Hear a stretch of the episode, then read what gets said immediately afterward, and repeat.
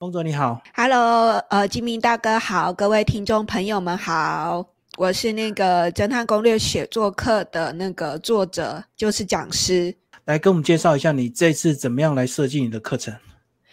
其实呢，那个课程的缘起要从我之前就是台中市文化局邀请我去做那个推理文学展密室之约的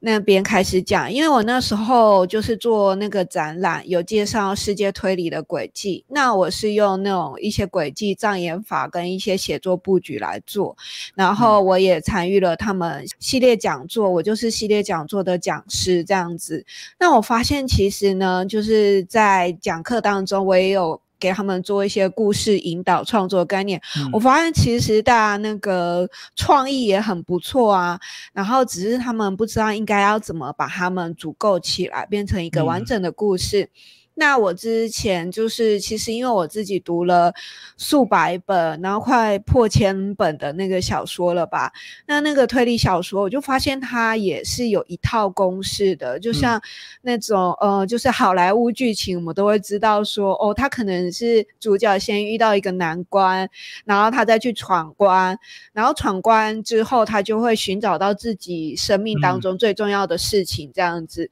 所以它其实是有一套 SOP 的。而且我发现他就是他那种推理轨迹跟故事创作，它其实是有一个原型的，就像我们以前那种说什么世界民间故事，大家有没有听过一个童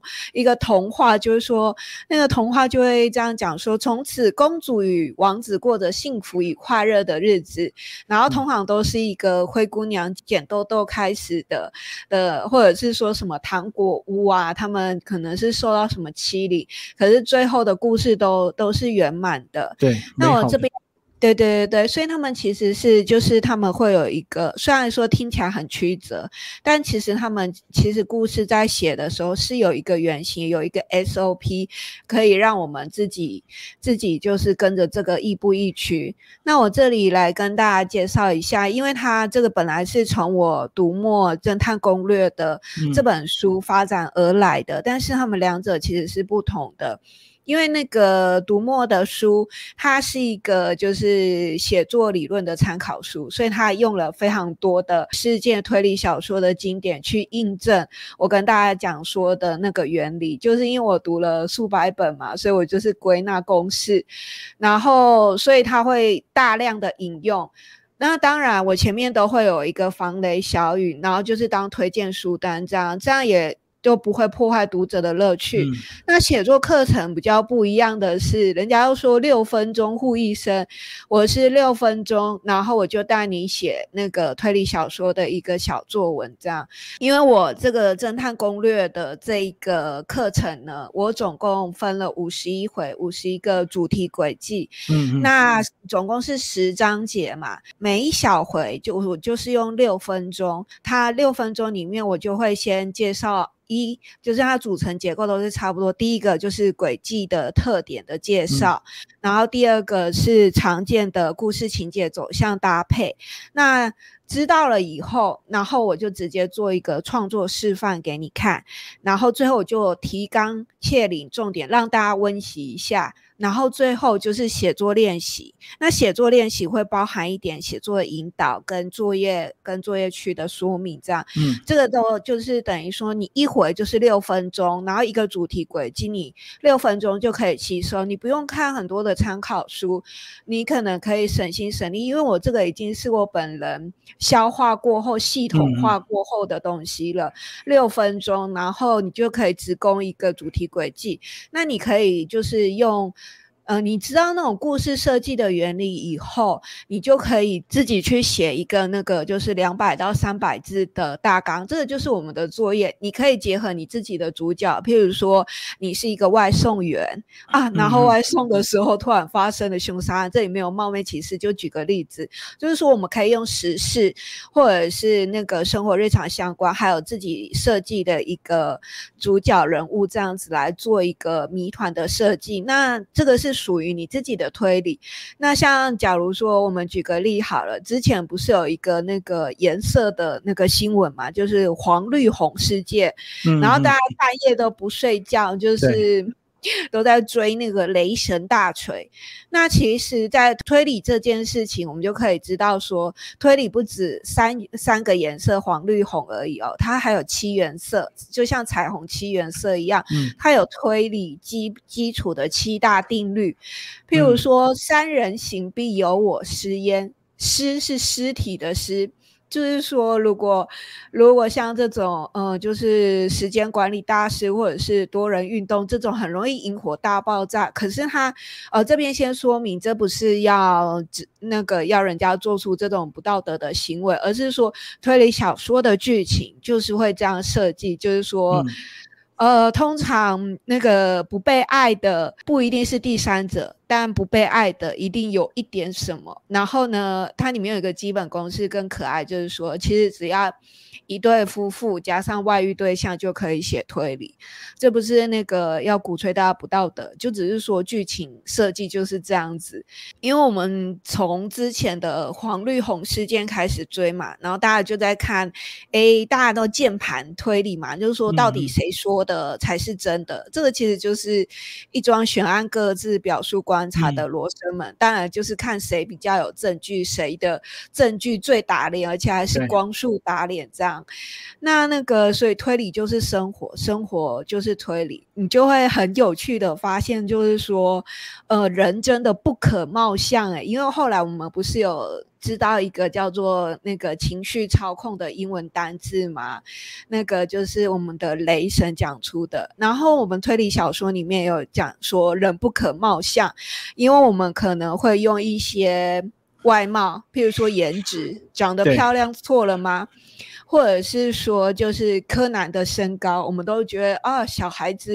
可能就是说小孩子没有危险性，可是柯南他可是个侦探，其实他就是侏儒症传奇，但这里没有冒昧歧视的意思，就是单纯指那种身高跟儿童在推理小说里面的作用。然后这种呢，就是人不可貌相，他会用你的颜值、性别、人品。或者是说你的地位，譬如说你是一个明星，然后斯文、彬彬有礼，可是我没有影射谁，我就是说举个例子。然后或者是你是一个权威担当，譬如说邓布利多教授，哈利波特邓布利多教授有一天跑过来跟你说，Hello 那个波特啊，那个我今天就是要炸死，然后我要揪出一个真凶，揪出内鬼之类，你会不会相信他？你当然会觉得说，哇，校长就是这种，就是他会利用你的职业。那个所以这些就是真的人不可貌相，就是大家可以记住人品、颜值那个推理小说对漂亮的女生是很有成见的。然后呢，甚至你的外表可能就是说啊，柯南就是个小孩子，所以他们就不会在意这样子，或者就不重视。那或者是就是一些权威、形象担当。然后我们从之前的新闻事件可以爆出说，很多东西、很多形象都是包装来的。那推理小说里面其实也是这样子，它都是包装来的。然后所以我的那个课程就是这样子，一个一个大概有51个主题轨迹，然后我就直球杀入这样子，我就是用直球杀过去，你不用读那么多参考书目，你只要就是轻轻松松6分钟一个主题轨迹，然后听我讲，然后我还帮你画那个荧光划线重点这样子，然后你就可以直接练习，结合自己个人的经验、自己设计的主角或者是配合时事等等来写一个200到300字的大纲。我想这个应该是比较省心省力的，不然像我这种就是读了好几百本到破千，然后因为过度劳累还要去看医生，这个都是不必要的。那其实你就是可以，以前说是站在巨人的肩膀看天下，那我觉得我们是可以站在这些数以百计甚至快破千的那个经典上来看推理小说甚至写推理小说这件事情这样子。那这些学员他们这个做完这个小作业之后，你怎么进行批改或互动？因为那个学员他们会把作业上传，那我在录的时候，我会先跟学员们说，就是说创作这件事情修改是一定的，所以不要给自己太大的压力，说就是要一触可及，然后就是说哦，我挥笔就要变成文豪这样。我会先给他们做一点心理建设，然后等他们写好交过来的时候，我会往写作、出版跟投稿，因为我自己读了那么多书，我读了大概就是这不是炫耀或怎样，就是陈述一下事实，说我为什么可以评阅他人的作品，就是我真的读了，看我的著作可以证明，就是我读了数以百计甚至破千的书，的世界畅销小说，然后归结出来，甚至写出评论这样子。然后我自己也有在大专院校做过评审，所以我会就是这样子给大家做写作、出版或者是改稿的一个建议，因为你可以从一个小地方来开始发展这样子。那每个人适合的方向并不一样，所以我会针对每个人的写的东西，他的特质，他适合投的东西，我去那个进行建议这样子。因为我自己评过那么多的书，然后对出版写作这边写稿，因为我自己也有做过那个故事说书的专栏作者，也有文化局的一些写稿经验，也有故事引导的经验，所以我想说我可以针对这几个方向来对学员进行特质的那个因材，然后我来给予建议这样子。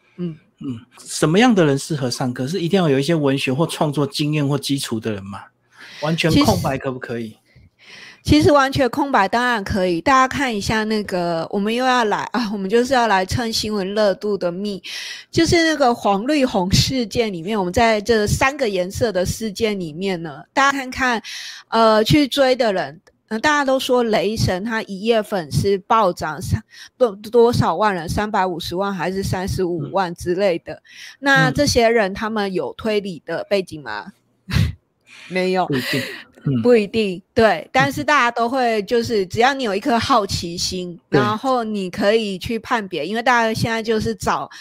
不是现在就去找说他的那个信件长文里面有什么样的就是线索。对，线索，所以他其实不太需要什么背景，然后因为我其实是讲比较生活化的东西，然后也弄得比较简单了，就是我像我们以前我知道大家都不需要什么背景，我们以前国高中不是有学过那个什么化学理科之类，说什么氢气加氧气，然后最后会变成 H2O 就变成水嘛。那我们不知道我们不必知道说它过程是经历什么样的化学变化之类，我们只要知道这个原理就好了，因为这已经是就是基础的公式，就是氢气加氧气，然后一定比例下它就会变成水了这样子。这样就 OK 了，所以他其实不太需要什么背景。因为我设计了这样的作业，我自己又是清水图的读书会带导讲师，也是很多，我之前也在书店有做过一些演讲，所以这个蛮适合。如果说你是老师，你想要自己进修，或者是学生自己来自修的话，都非常的适合。你也可以做作业。那大家知道那个就是新闻世界创造了这么多流量，所以也很适合一些行销，因为行销也需要一些推理的点子，或者是说作家编剧嘛，你想要就是用一点推理轨迹，但是你没有时间去研究说写到像推理小说那么大本，你只要知道它如何去架构那种轨迹就好。这边也要跟那个听众朋友们补充一下推理文学跟一般文学的写作的差别。我们一般文学我们这里是很粗略的分分类，因为现在就是因为舒适观察，就是舒适它整个彼此跨界的结果，我们要做一个分类，其实已经很困难。那假如说那个，但就很粗略的分说，一般的文学的话，它其实如果你短篇的话，其实一个意念或者是小小的感想跟氛围，你都可以成为一篇文章，这是短篇，你不用写结构也没关系。但是等到你要长篇的时候，它就会很注重结构，就像那个建筑物，你也要先打个草图，然后你才知道说从哪里盖起，不然的话你很容易就要重写之类的。那推理小说不同，一般文学的是说短篇它可能可以不在意结构没关系，推理文学其实也很难定义，因为推理也跟很多彼此跨界混搭，现在就是一个那个混搭风，所以它很难被定义。但是问题是推理文学它里面一定会有一个那种意外的翻转跟那种，就反正它一定会具有那种逆转，而且根据我的研究，它至少那个结尾的时候大概要有3次的翻转才算是精彩，而且很多世界畅销小说的推理小说家都是这样用。那推理小说呢，不论长短它都需要结构，所以我们才会说为什么是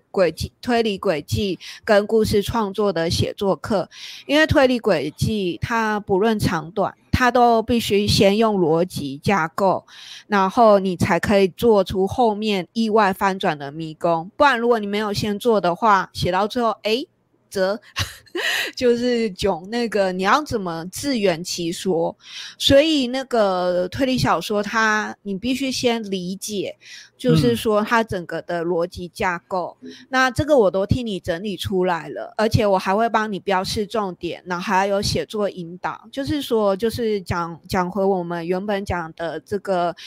10个章节51个主题小单元里面到底有什么样的内容，就是51个小单元，每一个单元我会先介绍这个轨迹设计的一个特点，它的特点是什么，譬如说人不可貌相，对，或者是说真凶洗白术，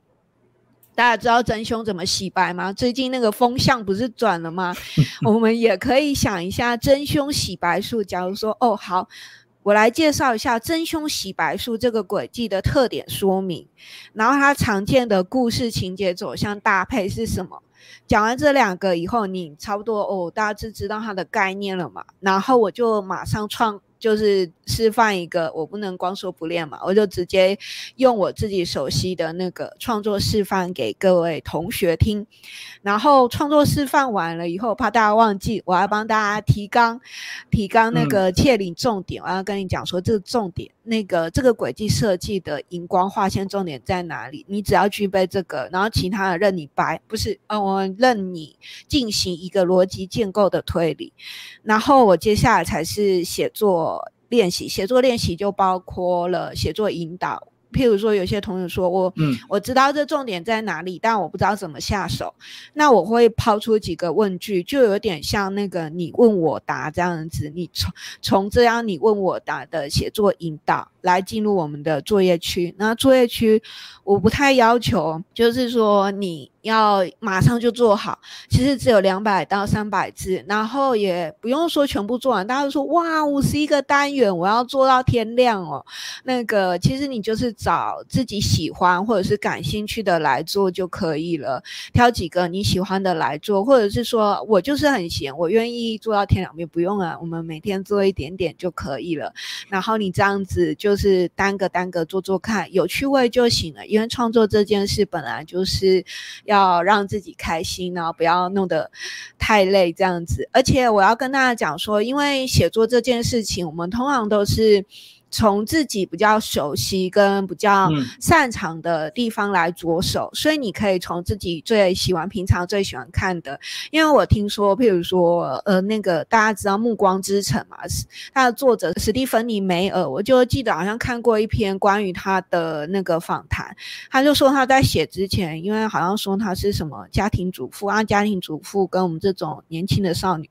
自夸一下，就是很喜欢看那种言情小说嘛，可是次他就觉得说言情小说都写人类之类的，觉得有点无聊，他就说如果加进一点超自然，变成一种超自然罗曼史会怎么样呢？而且那个言情小说有时候就是很不食人间烟火啊，就是他那个细节我们都会觉得好夸张好荒谬哦，虽然这么说，但我们自己还会把它看下去。可是呢史蒂芬妮梅尔他就觉得说，那可是他比较想要写的就是比较现实一点，所以他写的是女生那个成长，就是从求学恋爱交往到见父母，当然它里面也是就是没有那么现实，因为我们可能看一下靠北婆家或者是靠北盘，你就会发现说那个其实交往恋爱然后到见家长甚至什么结婚宴客什么都可以吵得起来之类，你就会觉得说哇天啊，其实史蒂芬梅尔他写的还是一种美化的言情小说，但他讲远了，但是他重点就是说他原本在写的时候，他就先去找一堆他喜欢看的言情小说，摸出他的公式以后，然后就开始加入自己的创意，然后写出自己的书。我要讲的概念就是这样子。可是你现在不用花很多时间去读很多的书，你只要听我讲，就是分享我那个累积研究的成果讲，然后结合你自己的创意，你自己的个人经验。比如说我们一刚开始就是不是讲说外送员嘛，那我们就说今晚你想来点密室嘛，或者是说你是一个外送员，每到一处就发生凶杀案之类的，这个就是可以结合我们日常生活，让推理及生活，生活及推理，所以它其实不太需要说你要有什么样的背景，只要有一颗好奇心，然后喜欢动动脑的脑袋。但是我这边要特别强调的是，就是说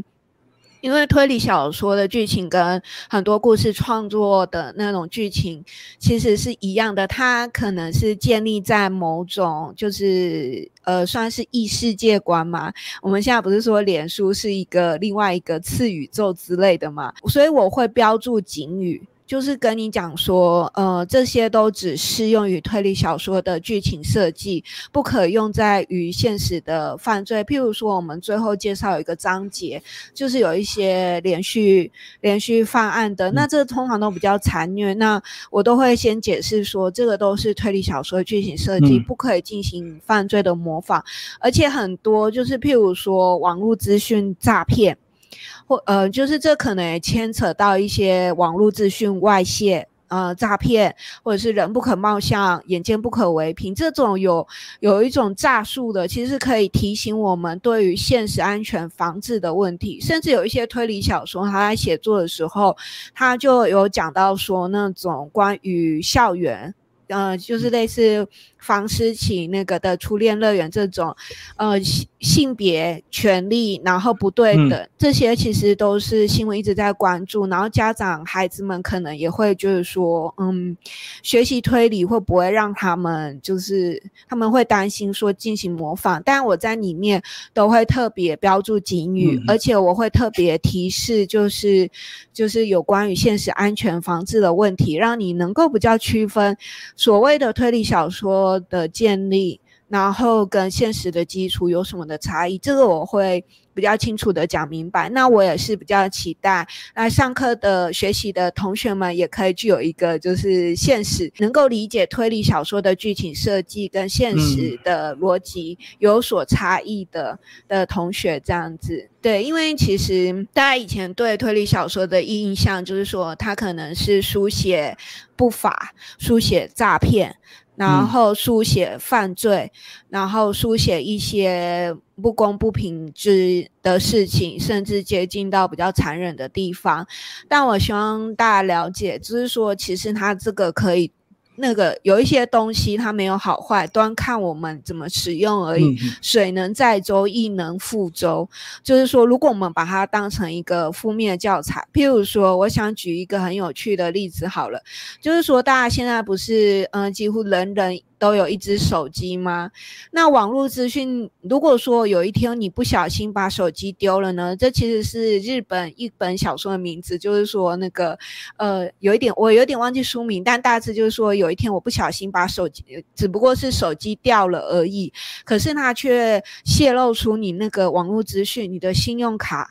然后甚至打卡你的人身安全哦，说不定你已经那个坟头上长草，有人还在帮你打卡，然后还在刷你的信用卡之类的，然后他可以定位你的定位，然后甚至窃取里面所有的资料，这是推理小说会书写的内容。我们当然会觉得说天啊，这很可怕，可是问题是犯罪的人在犯罪的时候从来不会觉得说你的孩子年纪太小，早点让他知道说哦，这世界就是有这样手法，有这样子的手法跟犯罪的情况，所以我们要如何去避免呢？对，譬如说网络资讯的那个外泄会发生什么样的问题？譬如说，就是不要流出那个什么，就是说我们2015年之后就没有见过面，就有被光叔打脸的那种，就是网络资讯外泄的那种危机。所以这些其实是提醒我们对现实世界安全防治的问题。那我在课程里面，会标注警语，然后也会特别的提醒大家。那我也希望大家在那个阅听这个课程的时候，也能够提升这样对现实的一个那种戒心跟一种谨慎小心了，因为不光是手机而已，你看那种眼见不能为凭，新闻传来传去，你也不知道谁是真的、假的。然后人不可貌相，很多人他也是就是因为推理小说里面他也有使用到一些，譬如说用宗教敛财的部分，然后这其实都是一种话术跟诈术累积而成的。那其实我们知道这些原理的时候，其实是可以协助我们多多少少对现实里面不要轻易的相信陌生人，不要轻易的让我们网络资讯外泄，然后我们在审视人的时候要多几份的谨慎小心这样子。这样大概是这样。大家如果有兴趣欢迎点好学校的连结啊！感谢季风所为大家介绍你的推理课。